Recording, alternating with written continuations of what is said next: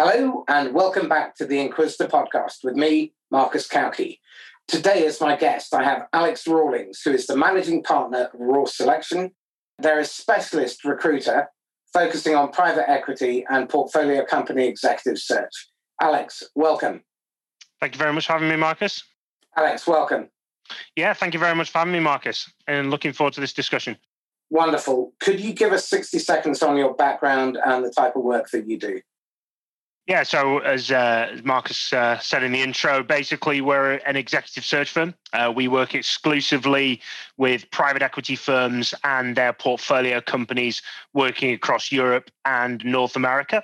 So my background has been within executive search. I began doing very junior, low level, low level is probably not the right term, but junior type appointments within the dental industry and then progressed on through industrial manufacturing and eventually just got hacked off with uh, the recruitment industry that I was, or the businesses that I'd worked in.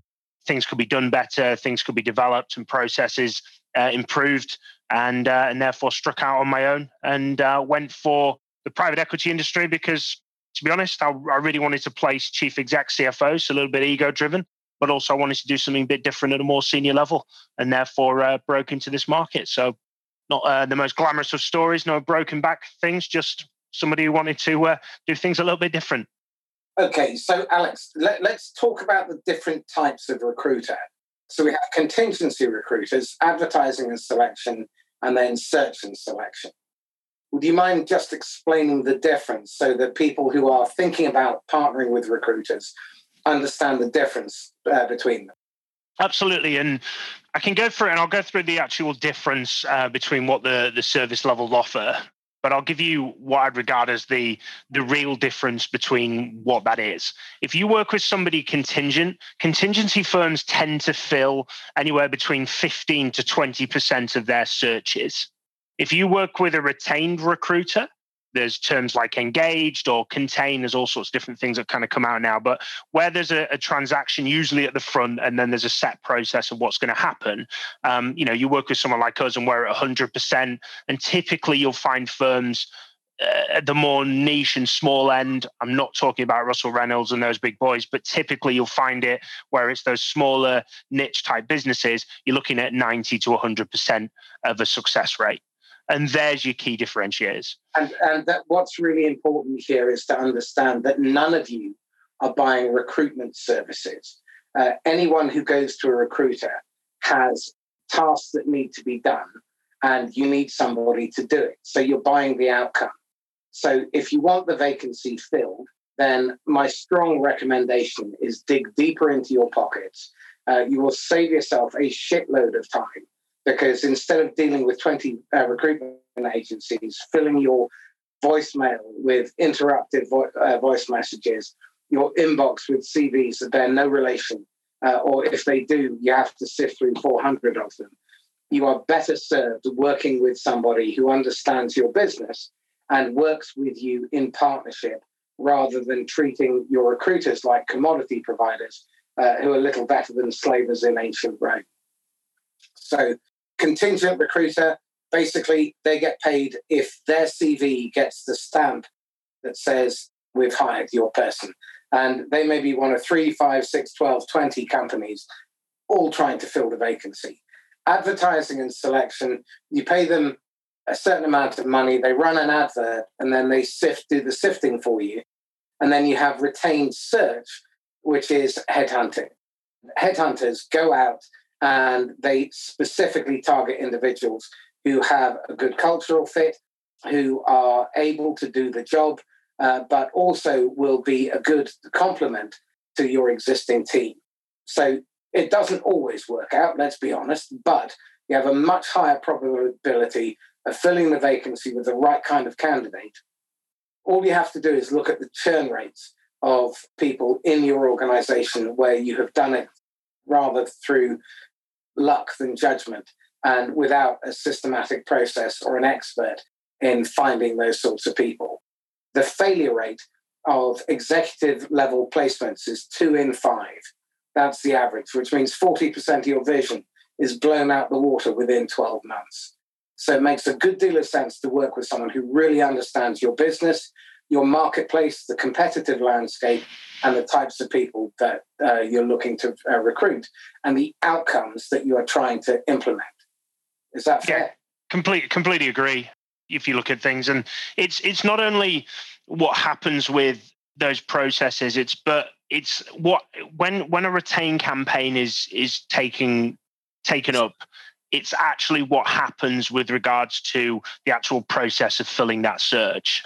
And it's been best explained to me kind of when I was making that transition was when you're actually beginning on that process, if you were to go out to an accountancy firm and you were to say to speak to three accountancy firms and say, look, we want you to do our books and the end of the year, whichever one's done the best um, will pay you're not going to get the best possible books with all the information. They're not going to put the time, they're not going to put the effort in, they're not going to do the whole resourcing, they're not going to look through the whole of your books and look how you're going to save tax. They're going to do a bit of a job and then present it to you. Probably give it to an office junior. Now, I do appreciate with some of the big firms that they do that you know, if we look at big executive search firms, you you go to Heidrick and and your fees and the fee for an introduction is going to be below probably 100k whether that's US dollar, um, 120,000 UK pounds, you're probably going to get thrown to an associate. But that's why I push people to speak to niche and and uh, firms. So if you look at the retain model, it's mapping out the industry. It's going after your competitors. It's looking at similar and, and like-minded industries, whether it's a manufacturing company that makes widgets. You go after all the widget manufacturers and similar companies that manufacture metallic components you know, same with the software business, you'll look at all the similar exact competitors of software companies that are in that growth stage, that are at the revenue level. And that's what's important within that process. Therefore, you will come out with a better executive that fits better. You know, on a contingent basis, you're basically hedging your bets with five or six searches, and you'll probably place, you know, one or two of them. And therefore, you're not going to get the full look in the market. You're going to get somebody that probably looks great. And don't get me wrong, I've worked contingent and I've made some great introductions, but it wasn't because I mapped out the market and went through it. It was because I had the right person at the right time. And could there have been a better person? Well, you could always argue there could be a better person, but there's with if you what would you rather the kind of here's the person that I know is available and on on my books, which I hate that comment, but that's contingent in a way, or would you rather have a really deep dive look into the market and approach proactively potential individuals from within the industry that are either not looking or maybe are looking? What I've always taught my clients when I was in training and uh, my people on my team now is you prospect for choice. And if you're working with a retained search firm, then what they will be doing is giving you the choice of the best in the, available in the market. With contingency, they have roughly a 4 to 20% win rate. So, on average, most contingent recruiters are operating closer to the 4 than the 20 which means that they have to play, they have to work on 5, 10, 15, 20 assignments every single month. If you're paying a retainer, then you have the attention of that executive search consultant. So that's uh, a, another great reason for uh, investing in search. So let's just dig a little bit deeper into the reality of what it takes to do a good search. So a prospect comes to you or a client comes to you and they say, Alex, we're looking for a chief executive. What sort of briefing do you take them through in order to discover the depth and breadth of understanding that you need in order to make the right placement first time? Yeah, absolutely. So we've got a, a, set process as a business that we go through, which I found that most recruitment firms um, will go over but maybe not to the the kind of level of detail that they should. But rather than talking about you know what other firms do, let's talk about what um, uh, what that looks like. So the first thing we're looking to understand as a business is what what's actually going on within the organization. So firstly, what's the reasons why this uh, this opportunity's come to fruition? What's happening within the organization? And getting a really good detail around the situation that it sits. We'll then look at the urgency level and how do we need somebody within the next day? Do we need somebody tomorrow? Do we need somebody in maybe 12 months to kind of build that picture? And then we look at where the pain and the problems are sitting within the organization. So it's really for us is unearthing, you know, if we're looking at a chief executive, a lot of our client, or pretty much all of our clients, if it's on the portfolio side, are going to be looking to do a, tra- a transaction within three to five years, or if they've owned this business for a while, potentially even shorter. So, what are the potential risk factors here? What are the potential issues that are currently sitting in the business? Why are they looking to make this change? What happens? What's happened within the business? Why is this basically this opportunity come to fruition? And where does the pain sit? Where's the problems? Where's the issues? And that's what we're trying to unearth in kind of those first initial kind of conversation. Providing all that fits, we'll then move forward. So if you tell me that you need a job filling within nine months and you know you're happy with your chief exec, but if we can find somebody who's who's bang on, you may hire them. We're not going to go any further probably with that conversation. You know, we'll be polite, but uh, we understand where that urgency level is there and where the pain, where the problems are, and then we'll look to progress to kind of further discussions. And uh, but I'll pause there to to break for a question how often do you find that the person looking to retain your service really understands what it is that they need from that new hire?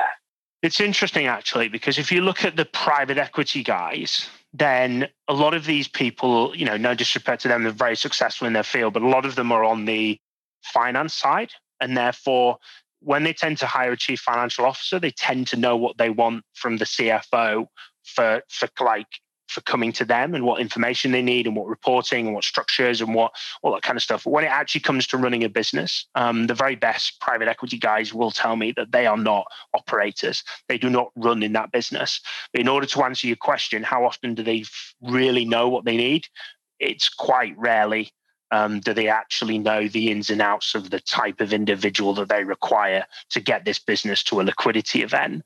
And there can be a lot of scenarios where chief execs are changed out, where you, you know, an executive said it to me. Uh, I was on the phone with him yesterday because we're very close on an offer, and he's and he said to me, you know, fifty percent of private equity firms on their deals they change the chief exec through hope that's that it will change the business. Um, and then the other 50% are making a change because they need a new chief exec, and that person is not at the level that they need to grow it. So the first 50% is more so if we change this individual, it will change the business. Whereas, you know, fundamentally, there may be some issues in the business. So to answer your question, I'd probably say if I took on five searches, one of them will fundamentally know the ins and outs of that company well enough. And I have to say, a lot of the times that where that that is that one, is either that partner's really switched on within the business and, and really understands the operations and, and how it how it works, or they're actually an operating partner and they work and they're an experienced chief exec and have moved into a uh, an operating partner role, which I'm happy to explain if uh, if if that you know. Uh, absolutely. Can you define for people who are not familiar with the term what a liquidity event is? Uh, sorry, so a liquidity event is when a business takes it through to an exit process. So that's typically where it will sell to what they call a strategic, which is um, usually a big blue chip type corporation or a competing business, or they'll sell to another private equity firm. And then there's, of course, you know, where they go through IPOs in various different ways. But typically, they either sell to a competitor or big, large blue chip, or they sell to another private equity firm who'll go through another three to five years and then sell again either to another PE firm or strategic. Of course, there's IPO, but that's not as not as common, certainly not nowadays, but certainly not within the private equity industry in the lower middle market, which is where I specialize. Okay, so then can you go on to uh, describe what you mean by the operational side of things? Yeah, so um, in in the states, it's usually called an operating partner. Uh, in the US, we're kind of in Europe, we're kind of taking on like a portfolio director or portfolio manager type title usually and i say usually but sometimes it isn't but usually that is an executive that's come from within the industry who's been a chief executive maybe in a couple of portfolio deals and has sold those businesses or is a chief exec of a really large blue chip organization and they've decided to bring them in as a as an operating partner albeit that's not usually as successful. And they are proven executives that sit on and kind of manage and support the portfolio companies and are that bridge between the private equity firm and the portfolio company and bring in expertise and people who understand how to run a business as a portfolio company rather than how to run a private equity firm and grow that. And that's where we uh, we've seen a lot of businesses making that transition to bringing people on. Okay, so let's talk about the kind of relationship that works really effectively between a, a hiring organization, whether it's private equity or the company itself, and the retained recruit recruitment partner. One of the things that's struck me over the years is how reactive people are in recruitment. And what I'd like to explore is why having a close working relationship with a recruitment partner is essential so that you're never trying to fill a job in haste. Yeah, absolutely. And this is um, an easy one from a, a, recruitment perspective to really position and sell what we do. But to come in it from a the hardest thing for for any you know for any business owner that I speak to is finding really good suppliers and is working in partnership and in tandem with them because it's fundamental for the growth of the business. So whether it's a recruitment business or whether it's a um, you know your software provider or it's your uh, your, your metal supplier if you're if you're manufacturing business of you know we'll go back to the widgets again you know whatever it is the supplier base you know having a really good accountant is really good both for your end of year returns personally but also for for your business and making sure you're maximizing what you're doing so finding any good relationship and that partnership is essential for companies. And you know, the amount of business owners that we speak to that are frustrated with their software provider, the customer service crap is crap. They don't get any additional support. So if you think about any problem where you've bought something, even if you're not a business owner and you're listening to this, you know, you've bought something and you've had buyer's remorse, or you wish you hadn't got that because that laptop isn't as good, or you you you wish you'd bought a Mac, or you wish you'd bought HP or whatever that is the fundamental reason why when you're partnering you're in a, in a really strong relationship with a search firm that it's not a master servant relationship that it is a really good communication you're actually that person is adding value. Now i appreciate there's some of the stuff i'm about to say if that isn't happening it's probably that you need to find a different search partner or you need to realign how you work with them you know, coming back to your earlier question of those, you know, what do we ask and what do we go through? It's understanding fundamentally what the business is at. And regularly, when we've asked those kind of initial questions and we go through the pain and the problems, and then looking at what does success look like for an organization.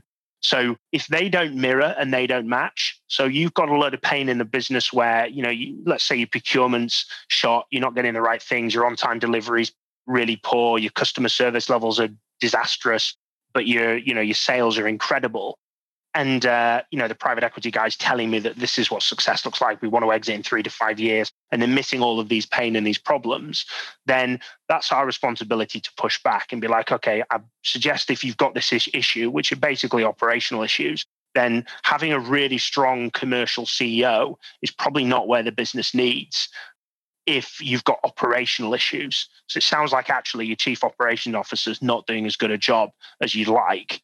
And actually, we probably need a really strong operational CEO, CEO to come in here and leverage that. And then if your sales are really strong, but your ops are rubbish, that's where your problem sits. Whereas a private equity firm might be actually, we've got high sales. We need somebody who can continue and grow that. Yes, of course you do. But if that's where your key strength is as a business, you need to look at your weaknesses and build in your weaknesses because clearly someone in that company is driving that sales growth um, and you're not looking to re- uh, change your ceo because they're they're too good at sales well, um, they're going to be getting very pissed off because a lot of their time will be taken up with dealing with unhappy customers who they've got through the front door and are being let out the back door because of poor operations or poor service. Absolutely. Absolutely. So the, the challenge here is that as a supplier, whatever business you are in, it's incumbent on you to challenge your customer or your prospect's thinking and uh, their preconceptions and assumptions. Because uh, unless you're going to just be an order taker, for which, frankly, you do not deserve a premium. Just taking an order, hire someone off the YTS scheme, uh, if it still exists. I'm showing my age now. And uh, a clipboard and an order form. In that case, uh, Alex, clearly, uh, that was something in Maggie Thatcher's time. Okay. So it gives you a bit of a, a carbon dating on me. But all you need is a clipboard and an order form. There's no skill to that if you're going to be a supplier who is a genuine partner to your customers, then you need to be ready to have difficult conversations. You need to be ready to say no to them. You need to be ready to tell them the cold, hard truth, knowing that they may not like to hear it. Do it respectfully and do but do it with the right intent. And if they don't want to follow your advice, then bluntly, it's incumbent on you to say, you know, we're not taking that on. I don't want to be associated with a failure for lack of spine. And I, I think one of the challenges here is that so many people operate out of scarcity. And as a result, what they're willing to do is compromise. And in compromising, they do their customer a disservice. Your thoughts? Yeah, no, I, I absolutely agree, and it's all about that. Again, that comes down to the fundamentals of the relationship and and choosing the right supplier, working with that. And if you're going out there looking for that, and fundamentally you want to work with the right firm, then that's what's going to get you that strong relationship. Whereas if you want that kind of what I'd regard as transactional type approach, then you know you're going to get CVs on your desk, and then you're going to move on from there. But you know, there, there's two. Both people have responsibility there. You know, both the uh, the search firm to be able to turn down the business and not just chase the cash. Fundamentally, probably waste their time, and then also the the, uh, the actual firm business itself to actually identify what it really wants um, and how do we actually grow strategically as a business.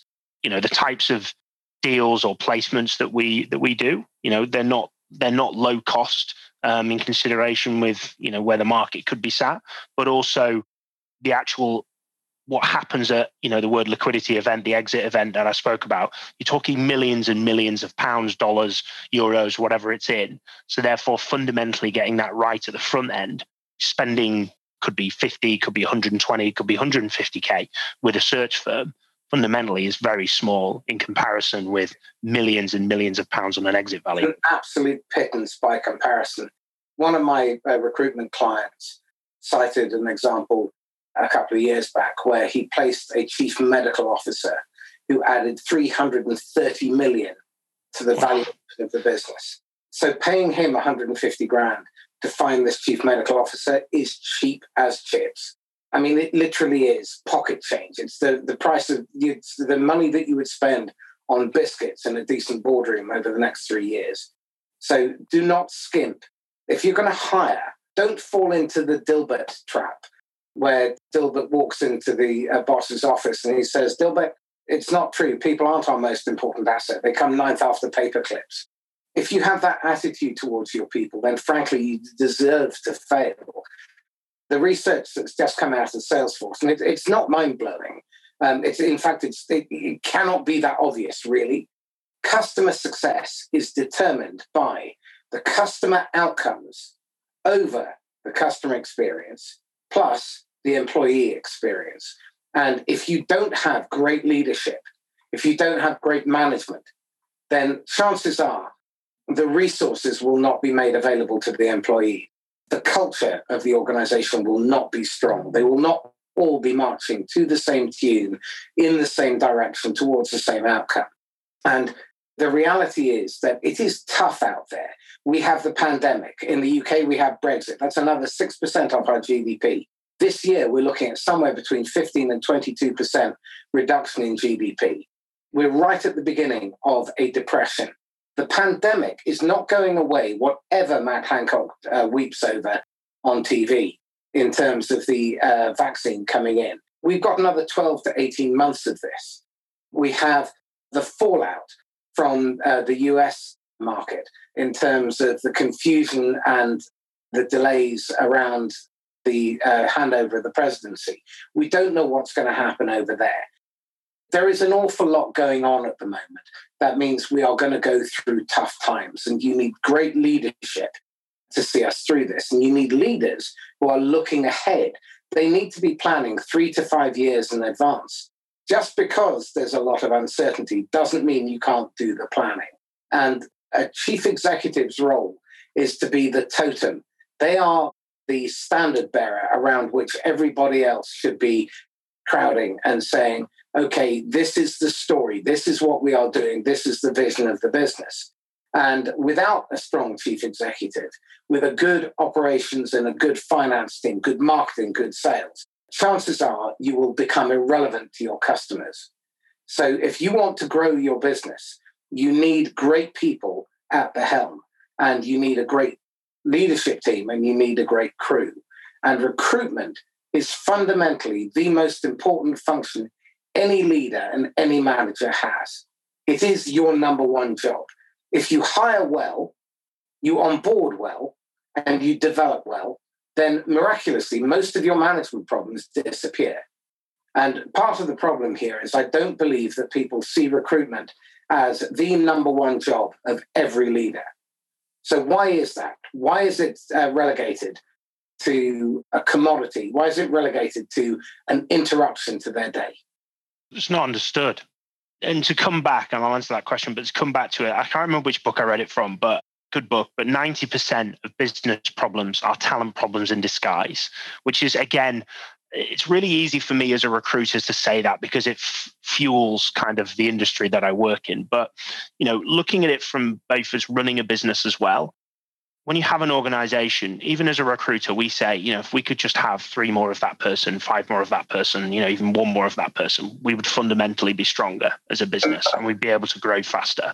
And if we can bring the right people into the right roles, then those problems they become how, how challenges of to overcome and grow. Uh, and those people take it upon themselves. Whereas when you've got the wrong types of people, you can't overcome those issues. You can't overcome those problems. I've got a book in front of me in in the moment. I don't recommend highly the book, but we can easily read about marketing. You know, marketing is a little bit of a mystery until you go through it and then you realize that you set up a podcast. You realize that you you know you do email marketing you know that you put adverts on facebook that you put adverts on linkedin. We can follow those actions. But when we're actually interviewing somebody we haven't taken the same approach as business leaders on how to actually interview people.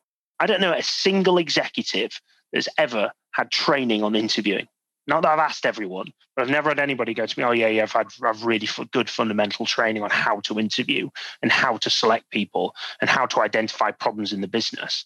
You know, there's a great book called um, uh, Who by um, G.H. Smart, which is one of the best recruitment books I've ever read about creating scorecards for people, about identifying gaps, about identifying areas within your business. What are the outcomes? What do you want them to succeed in? And we've built a lot of that around our vacancy take on process. And the new search We'll go through building that out to be able to identify what a client needs.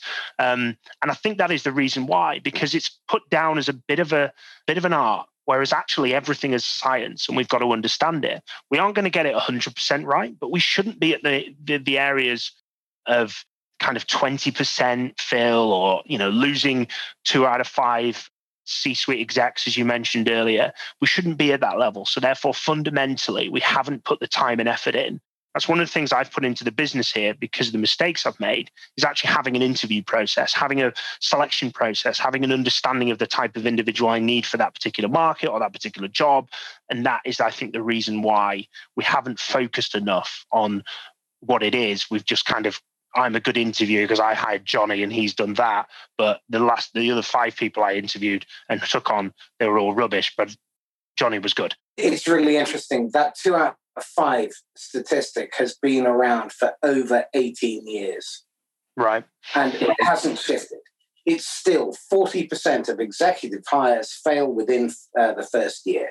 Now, that's a damning indictment of leadership because they do not invest in a, uh, a recruitment methodology that is scientific and reliable, and they don't iterate on it so that they don't learn from their previous mistakes. The other thing that baffles me is the total failure of applying the le- uh, of either implementing exit interviews and or implementing the lessons learned.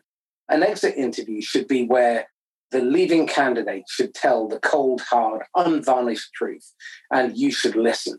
Um, in fact, Salesforce's research points to something, a parallel on this, um, which is that companies that speak to unhappy customers on a regular basis have a six times faster product development cycle than companies that don't.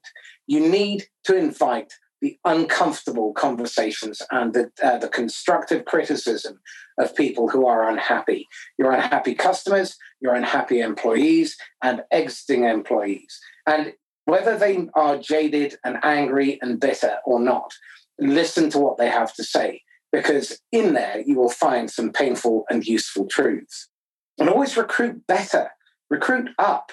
When someone leaves, recruit someone better than the person who has just left, which means that you have to revisit the job description and the hiring template. Don't just cut and paste it. And uh, again, I'm sure this is going to uh, cause an outcry among the HR community, but there aren't many who listen to my podcast, so I'm probably safe. But for God's sake, get HR out of the recruitment process because they spend more of their time on the R than the H. They spend more time on resources than the human side. The reality is that um, uh, having um, human resources running your recruitment process, I think, is catastrophic in many organizations, certainly most of them. Good HR is worth their weight in gold. Don't get me wrong, they're fantastic. But good HR is like finding a unicorn because uh, most HR has been relegated to a cheap alternative to legal advice. They spend their time on disciplinary, they spend their time on uh, punitive stuff, on putting together contracts, on putting together policy. But this is about recruiting people for your team. And that requires a great deal of insight. And HR doesn't have the bandwidth for that. As a manager, you should be recruiting every day. You should be interviewing candidates every day. You should be building your bench every day so that when you do have a vacancy, you've got five good candidates who all fit the profile, who meet all of your must have requirements, have many of your nice to haves, none of your red flags, have already been uh, talked to about what the offer is likely to be and have accepted the terms. And what you're looking for is the one who, of the five who is available, who any of them could do the job. Now, if you do that, then you're recruiting through choice. You're not recruiting reactively, and you must never compromise on recruitment because wrong hires are the single highest cost in any business I've ever come across. I mean, can you think of an instance where a bad hire has not been catastrophically expensive. I can think of an instance where it has, and it's in private equity, and it's a company called Toys R Us. Right. And what happened to them?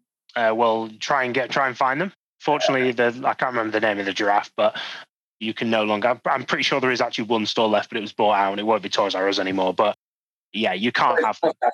Evidently, no one no one business decision causes one thing to fail. It's an, an accumulation of decisions that cause an organization to fall down. But you know, if you try and pinpoint it at certain things, it was Toys R Us rejection of the internet and the lack of foresight. You know, was it KKR's fault? You know, everyone's got a bit of responsibility around that. But you know, at the end of the day, Toys R Us turned around and went, no, people love coming in our store. We'll outsource everything to Amazon. And then a load of fundamental issues also accumulated along with that. Blockbuster was the same. You know, they did a re- they did research um, and their research said that people like the opportunity to to come into our store and, and actually touch and feel the DVD packets and read the back, um, which is ridiculous. People like the opportunity or like the potential of bumping into a neighbor within our store. And number three, people like the um, engaging with the person behind the uh, desk and the opportunity to buy popcorn. Now, those not verbatim because I will have uh, paraphrased or maybe uh, got a bit of a little bit of it wrong, but the gist of the point was there. And that was research done by Blockbuster as to why they weren't going online. And then something called Netflix came along and, uh, and usurped. Now, that comes down to your fundamental top leadership people. And you made an interesting point. When an executive leaves, don't hire that same position if you're in a growing business and you have ambition to grow, now that's stupid because every company says, oh, we want to grow by this, we want to grow by that. Yeah, fundamentally, everybody in their mindset wants, but when it actually comes down to the action of it, they don't, which is why we have lifestyle businesses which fund the Ferraris and the Bentleys and the Rolls Royces of the owners. And fundamentally, the business doesn't go forward, it tends to shrink, or the thermostat tends to reset. If they go to 17 million, they fall back to 15 because that's where the business is comfortable. So it's about thinking, right, this business wants to grow. This person's exiting. We've grown from, let's say, 20 million to 50 million or whatever, or maybe five to seven, whatever the, the, the change has been. The business is different now the business has different uh, those implemented processes, things that work. You now need somebody who's coming in at that better level. You know, if you've had a marketing executive, hire a marketing director to come in and drive that growth and take it to the next level. So, yeah, fundamentally, if you've got somebody and they've left, listen to what they've said. Typically, we blame the individual that leaves that it was their fault. And then when we have somebody as successful, it was our fault for hiring them and we brought them on and we developed them. Well, we kind of probably need to, fl- to flip that around. When somebody leaves and doesn't perform, we need to take accountability for that, and that's our fault. And when somebody does perform, we need to put all the praise and all the responsibility on that individual, as that will continue to grow them. But that's how I would look at that as uh, you know making that change and making that shift um, fundamentally. Well, again, I, am going to take this a, a step further. That not only does recruitment need to be a daily activity for anyone in management and above, and what we should also look at is how CFOs are talent spotters. CFOs are constantly being pitched. What we should be looking at there is uh, using the CFO as a lead funnel for great salespeople. I think we're tying up the CFO with the uh, head of sales and saying, I've been approached by this individual. You should talk to him about joining our business. I think that's a really very powerful resource as well. And you've got to think outside of the box. You've got to partner up with your recruiters as well and say, um, this is our vision for the business. This is where we are aiming to head in 12, 24, 36 months. These are the kinds of roles that we're going to need in this period. So we're going to home grow some of them. But what we also want is choice. So we want to augment our internal candidates with external candidates so that we're getting the best people. This is the kind of strategic relationship I would advocate with your search partner. It's not something that you just bring them in when you have a vacancy. If it were me, I would want my search partner in every quarter so I can update them in terms of where we are, where we're headed, the obstacles that we're facing, what the competitive landscape is. I'd also want to get from them what trends they are seeing because search firms are a wonderful resource for research. That's their stock in trade. They spend their lives researching markets and researching people. What kind of clarity of vision uh, are you able to offer your clients because of that expertise that you have in researching markets? Yeah, it's interesting. There's a fundamental, you know, if you look at the the three fundamentals of a of a recruitment business, you've got the client side, which is that interaction, which is a lot of our, um, you know, will be like with myself or one of the other client guys within the business. You've then got the the kind of interviewing function within the business, and then you've got the research functionality. And some businesses, as as you'll see, the recruitment industry is actually starting to transition a little bit, albeit very slowly, because we are very archaic as an industry. You know, people are still doing interviews on paper and filing them in boxes and sending them off to, I don't know, wherever they send these uh, uh, things to for storage. But you know, your research side of, uh, and and uh, there's not many firms I know that actually work on technology and have everything on the cloud, but the that's a different different conversation but on a, on a research basis you know what are we doing every day we're speaking to your competitors we're speaking to the candidates within those businesses that are giving us insight as to what's happening what's growing what's moving there's what I regard as the intangibles with regards to what we know. And some of that will be correct, and some of it will be false observations um, that clients and candidates and, and various other people have, have shared with us. But overall, it gives us an insight into what's happening. So that's what I'd regard as the kind of intangibles, which a client wouldn't grow their business on the back of and fundamentally change things, but it adds into their understanding of what's going on in the market, who's making shifts, when's the next Uber within your industry coming forward, and how do you put yourself at the forefront? I'm not saying that we're predicting Uber, I'm just saying that we give you a different insight because you will not be speaking to the chief executive of your competitor or a similar industry on a regular basis because we're either pitching them candidates or we're trying to get them as a candidate with those conversations. So what do we pick up on our on our research process? We pick up how businesses are growing. So we fundamentally understand when we interview candidates at senior level how a business has grown. You know, is this industry particularly focused on um, organic growth? Um, and that seems seems to be where because there isn't as much of a buy and build play, and that's uh, terminology for you know an acquisition growth or is it more of a, a uh, sorry, is it more of an acquisition side and they're actually making loads of plays and there's huge opportunity here? What are the challenges that a lot of these businesses are facing? Is it all very similar? Again, it will all come down to talent, but it will all be in different areas.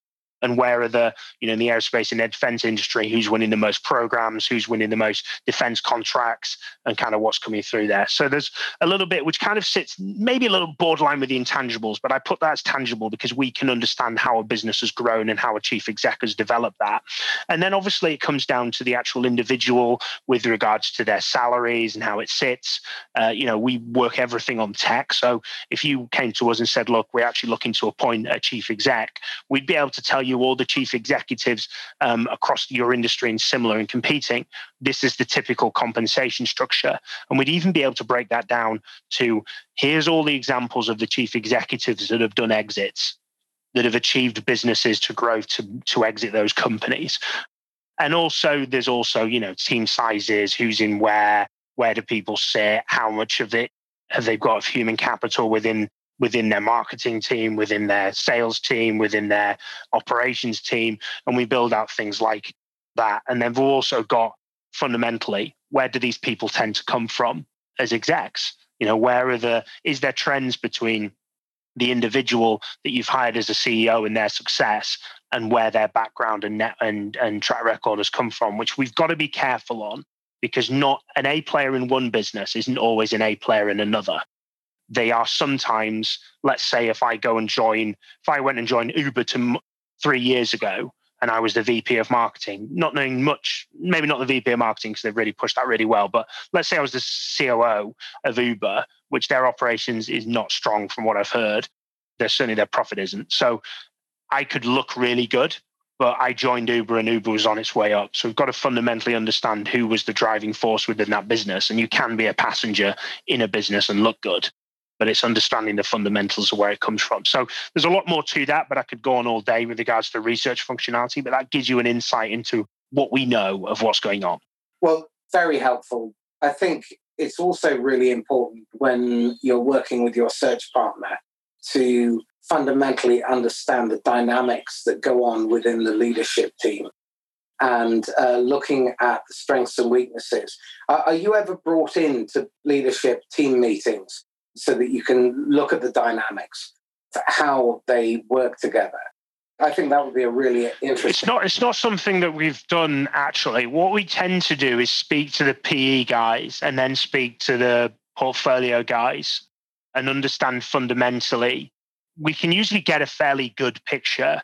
And then you're looking at kind of, you know, if you want to bring things in, you go down the behavioral psychologist route and assess the business fund- fully rather than I would always suggest to a client, look, go with the best that you can get. If you want to go cheap, then bring me in and have me sat in a meeting and I can give you an insight into it. If you really want to take a business forward and and grow it when you're in your due diligence phase or when you're in your uh, in your later um, stages of going towards your last two years towards exit, bring, in a behavioral psychologist. Spend you know we've got we've got a guy who works with us uh, raw selection who will do that uh, and they will understand here's your strengths here's your weaknesses and this is like a lot of business, oh yeah, you know, we've done personality tests. I'm like, yeah, but this is like a personality test, but this is on crack. This is the huge amount of growth within a business that can happen, um, and a huge amount of understanding of each individual within a company, and therefore you know whereabouts you uh, whereabouts you are and all of that. So uh, that's what's really key uh, from that perspective. Is is again bringing the, the the individuals. And I agree with you on bringing in, you know, the recruiter, but sometimes I would argue that the recruiter doesn't know that well enough to be able to understand it. And there's a lot that goes on behind a business from a psychology perspective to whether that person is good or bad. And we usually get a lot of the information, if not all of it, through effective questioning. Would be how I'd uh, I'd bring that through. But you know, you've got nothing to lose by going extra and, and bringing us involved and uh, and uh, and seeing things in. Uh, the more we see, the better we know, and that's why we do go out and meet with clients as well. Okay, so tell me this: what what are the three questions that private equity should be asking you, but they're not? Yeah, what's our um, retention rate? What's our success rate? So retention rate of, of hires. So let me go into a bit more detail. So um, um, you know, within 12 months, what percentage of those people have left? That's absolutely key. And I've actually got an ebook on this I can send you that across and send you the link over. Um, so the retention rate of what it is, what's our success rate? So with all of our retained and we've got an engaged service as well, is 100% success.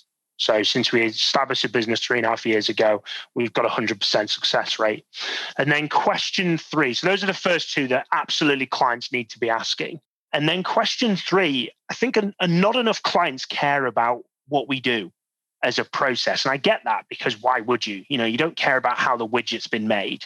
But I think if you're looking at assessments of different firms, and rather than you know the old saying of nobody ever got fired by going through for uh, by working with IBM or choosing IBM, then actually understanding what a company's process is. So if you said to me right now, what's your process? I can talk you through the 14 steps, which all have steps underneath them, but the simple 14 steps that as a business we go through to complete a search.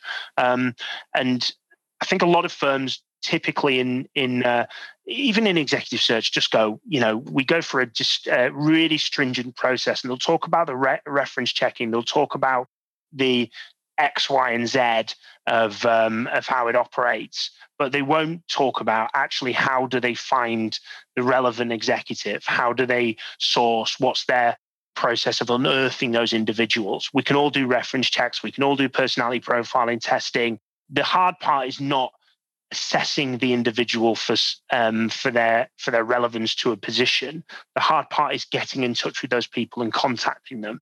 And if you aren't able to, to reach out and know who those people are, then you will never be able to, uh, to even do that assessment of those individuals. So I think it's understanding fundamentally how a search firm works and the steps that they go through in order to uh, in order to fill a position. Okay, so let's go a little bit further back in the process. Designing the candidate and candidate for the role and for the outcomes that uh, the company intends them to deliver. What process do you go through in order to ensure that the brief that you have been given mm-hmm. is one that will deliver the outcomes rather than just simply taking the spec? Yeah, absolutely. So fundamentally, what, what it, it comes down to a lot of a lot of a lot of things in recruitment because of what we do comes down to effective questioning and being able to get into that.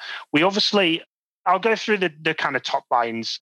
Can answer this question in a, in a hell of a lot of detail, but you would probably need three podcasts to go through it um, to get it. So I'll give kind of top line, and we can delve into more as we go through.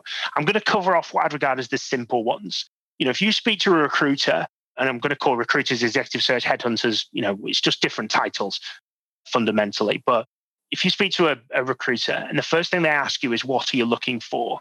I'd really be concerned about that individual because there's been no conversation around anything else as an organization. We're going to ask that question, but it shouldn't be your first your first point of call. And we're talking about those assessment questions that we use, the kind of first four to understand the problems, understand the issues, we're, we're consultants. We have recruitment consultant, whether we're called headhunter, we position ourselves close on that kind of periphery of currently of management consulting. So we've got to really understand what the situation is with regards to the business. So the, the top line questions I'll ask um, is really getting into detail with regards to the company and getting the understanding of that. And we'll have already done some research before we get onto that call we really want to understand your perception of the company culture. And it's an interesting when I say that is that it's your perception because one person's perception of a company culture is completely different to another person's. Um, and then we can really paint a picture. If I told you the company culture within this business, within Raw Selection, you know, you may be able to sit down with someone who sees something completely different within the organization that maybe, you know, I've been blindsided by and I haven't been able to understand. And then we'll go through obviously well, so not obviously, cancel that. We'll go through what does success look like. So, what are the outcomes? What do we want to achieve? Where where does the business need to be? Now, if I say to you, I want to exit the business in five years, okay, that's great, and we want to hit 125 million target. Fantastic, right? What needs to change in the organization for that need to happen? And then we actually begin to build a picture. And you're already telling me what you need experience wise, but I'm not going, what do you need? Well, I need a chief executive with technology, software experiences, works as a SaaS model. That's not fun, that's fundamentally top line stuff. I want to understand what the business needs to go through transition wise to become that organization that you want to be. Because if you're hiring somebody with the track record of the business it's at right now, that isn't going to be what gets the business to 125 million. We're not hiring somebody at 25. We're hiring somebody for 125. In effect, you're a change enablement partner. Yes. I've never thought of it that from that perspective, but yes, that would work. We're understanding it's all about and, and there's a lot I said there's a lot of detail there, but if you can understand the fundamentals of what does the success look like and and what's their perception of how they get there, you've got to have a lot quite a few conversations with different people in the business, ideally to understand it. If you can, then you understand where that business needs to go. Uh, and you know, we talk about a lot about recruitment firm. Oh, they've changed the brief. Oh, they've decided something different you know, there's two problems to that. One is that the search firm hasn't understand the fundamental problems in the business, and two, the company doesn't know what it needs to do to to realize its its goals and its achievements um, from there. Which maybe is us not asking effective questions, but also maybe they just actually don't have a good enough awareness over the business. Which again comes back to us: should we be speaking to people in the portfolio as well as PE firm? If that's happening, chances are they're treating recruitment as a tactical activity rather than a strategic activity as well. Most likely. And if you're recruiting for those senior positions, then you have to be recruiting for the strategic value that they bring. The tactical stuff is the operational work on the ground that the managers need to implement in order to deliver the strategic objectives. But if they're changing the brief halfway through, then as a recruiter, you fundamentally failed because you haven't got that clarity of their vision. You haven't got the direction. You don't understand what's really going on. And also, you probably haven't had the nerve to stand up to them and say, well, hang on a second. If you're going to achieve that, then this, this, and this needs to happen. And because uh, the title of consultant for anybody who does experience that is a misnomer because you're not being a consultant. All you're doing is taking an order. And then, yeah, yeah, yeah. Exactly. So that's not serving the customer as they need to be served. And I think p- part of the problem here, and I, I've said it many times in the podcast, partners help each other to get better. Partners challenge one another. You don't let the business fail. You don't let the relationship fail either, but you have to have the ground rules that you are going to have difficult conversations, you're going to challenge them, you will end up in constructive conflict, and you're allowed to fight. There's nothing wrong with having a fight uh, over stuff because that's how you get a better outcome. Um, and you need the different perspectives. But if you're treating your recruiter in this master servant type of uh, approach, then you're not really serving them well. And I think the analogy my friend Martin Lucas talks about is that you need to behave like a butler. I always use the analogy of Jeeves and Wooster. Bertie Wooster has uh, an incredible knack of finding himself in trouble of his own making, and Jeeves helps him out of it. But he's respectful, and he always maintains his dignity. And sometimes they have to enter into conflict, but he always has Bertie's best interests at heart. And I think you need to think like that. There is no shame in service. It's not servitude. And that's what being a commodity provider in recruitment is. You're just another commodity that just gets thrown um, a crumb here and there in the hope that maybe you get the bone, but you don't ever get the meat. Now, what a genuine recruitment partner will do is they will challenge they will work together on defining how that strategy can be realized. They'll even question it, they'll feed insight. And this is why regular contact with your recruiter is essential. You don't just bring them in when you have a vacancy. You need to be working with them 12, 18 months beforehand.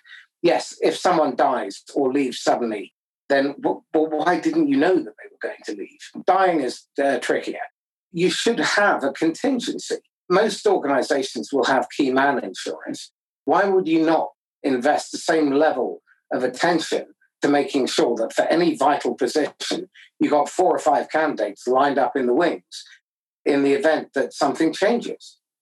And it's an interesting point, Dan. I think if if there's you know there's people sat here listening going, okay, that's fundamentally difficult, and technically everything is, but if you have, and, and let me just try and trying to get my position on on how do you get that it's about your everyday conversations it's about your everyday discussions and it's not having five cvs of people that want to work for you. I mean that's the ideal but it's you know five really great people who are just going to wait around and work for you. Ideally yes but you know is that really going to come to fruition? I don't i don't believe so but the unless you're like a google or someone else. If you have every conversation you're having is all about hiring. Every conversation that you're having with somebody you're thinking who's the best person there. You mentioned about the chief financial officer getting pitched all the time you're thinking if somebody's pitching into my business, I'm thinking, okay, actually, I could be interested in hiring you. Are you in the right location? Could you be? Are you the right type of person? And it's all about thinking like that and having that kind of bench strength of people that you know are good. And therefore, if an opportunity arises, you reach out to them and they're there. It's not that you've got their CV sat on your desk. From my perception, Mark's push me back if that's if uh, if that's not what you're positioning here. But it's about having a lot of conversations. And then I get pushed back. Well, Alex, you know, you run a business, you know how busy it is. And I'm like, yes, I do. And no, I'm not running a 50 billion or 10 million or whatever 20 million 30 million revenue big organization. But which i could argue therefore technically i could actually be busier. But it's about working on your business. And are you an operator or are you an owner? And if you are owner you are strategic and driving these initiatives. If you are operating you need to hire someone to be doing that role not you have to spending all your time in there. i interviewed a fabulous chief executive Michael Brody-Waite. And uh, he said that there are four masks that most leaders wear at least one of. The one that costs you 31 hours a month is not knowing when to say no. On average, not knowing when to say no costs leaders 31 hours a month. Tied up in pointless meetings, the wrong kind of meetings, too long meetings, answering questions that they shouldn't be answering, that they should be delegating. The second is hiding their unique perspective. The third is not being willing to have difficult conversations. Did you know that on average, based on his research, 70% of employees are avoiding difficult conversations within the business? The fourth one is not being committed to rigorous authenticity. So being completely honest um, and uh, he's a really interesting character. He was a drug addict. He went through rehab in 2002, been sober ever since. He's built three companies up. One uh, became an Inc. 500 liquidity event, sold to uh, a large publicly listed company. And what's really interesting is one of the things that he is absolutely dead set on is we must be ready to do difficult work. And this is difficult work and most people will shy away from it. Oh, it's too, I'm too busy. Well, you're too busy because you're not saying no, and 31 hours of your month are being taken up in total pish and tosh. You're not having difficult conversations with people, which means that you're creating the conditions for management problems to exist. You would free up time from that. You're not being rigorously authentic. Uh, when he set his company up, they were five people strong. They uh, managed to get onto TV and they were just about to hit a spike. And um, he had to tell his people, I don't know how to be a chief executive. I haven't got a clue what I'm doing. I'm just a recovering drug addict who happens to be running a five man company that's just about to hit the curve of a hockey stick. Help me. So he went out and he got a coach and a mentor, and he went out and he got help from his people. But most uh, leaders are too spineless and too afraid to have those rigorous, authentically uh, authentic conversations. Unfortunately, we've come to time now. Alex, what book would you recommend? So, based on what you were saying um, with regards to the the kind of culture of an organization, it's something we've implemented here. Kim, I think it's Kim Scott. She used to be the chief exec or senior leader within Google and Twitter, um, and it's Radical Candor. A really amazing book. It's hard at the start keep persevering with it and then there's kind of a, it all links in at the end uh, to get through but highly recommend people read that and bring that into their business. Excellent. And who by gh smart? Absolutely. Fantastic. Thank you. Tell me this. You've got a golden ticket and you can go back in time and you can advise your idiot 23 year old self. What one bit of advice would you give 23 year old alex that you know he would have probably ignored? Take more risks which probably maybe a bit of a backwards from other people, but you know, uh, there's we all I say we all that's not that's not position it as everyone. You know, fundamentally for me, yeah, I've worked with coaches, I've worked with mentors, they've done uh, various different bits with me, and one of them is I've always got my foot on the accelerator, and then that's very quickly followed by the brake. It's advice I'm giving myself right now, and it's advice I'd give myself then, um, is to take more risks, believe in your capability, and just do it. You know, if this word failure does come around and you don't succeed in that, you'll just literally find another way of finding that success and then when you hit that, you'll want the next thing. So it would be to, uh, for that reason, to take more risks. Excellent. How can people get hold of you, Alex? Easiest way is LinkedIn, very uh, prominent on there. So it's Alex Rawlings. And if you put Raw Selection on, there is unfortunately somebody called Alex Rawlings who is very strong with languages. He speaks seven different languages fluently and learned them within like a year or something. That is not me. So if you Google that, you will find him. Um, school system I haven't got my SEO rating up that well enough yet, but he got a lot of uh, prominence. But yeah, if you put Alex Rawlings, Raw Selection, you'll see me, and it's on uh, LinkedIn. I've got a little red circle around my uh, photo, as everyone in the business does, just to stand out a bit different. But that's the easiest way. If not, you can always email me at alex.rawlings at raw-selection.com. If you find my LinkedIn, you'll also find how to spell Rawlings and how to um, and uh, and how to contact me. All my contact details are on there, so uh, nice and easy. Alex Rawlings, thank you. Yeah, thank you very much, Marcus. Really, uh, really great conversation. Really enjoyed it. This is Marcus Cauchi signing off once again from the Inquisitor podcast. If you found it useful, then please like, comment, share, and subscribe.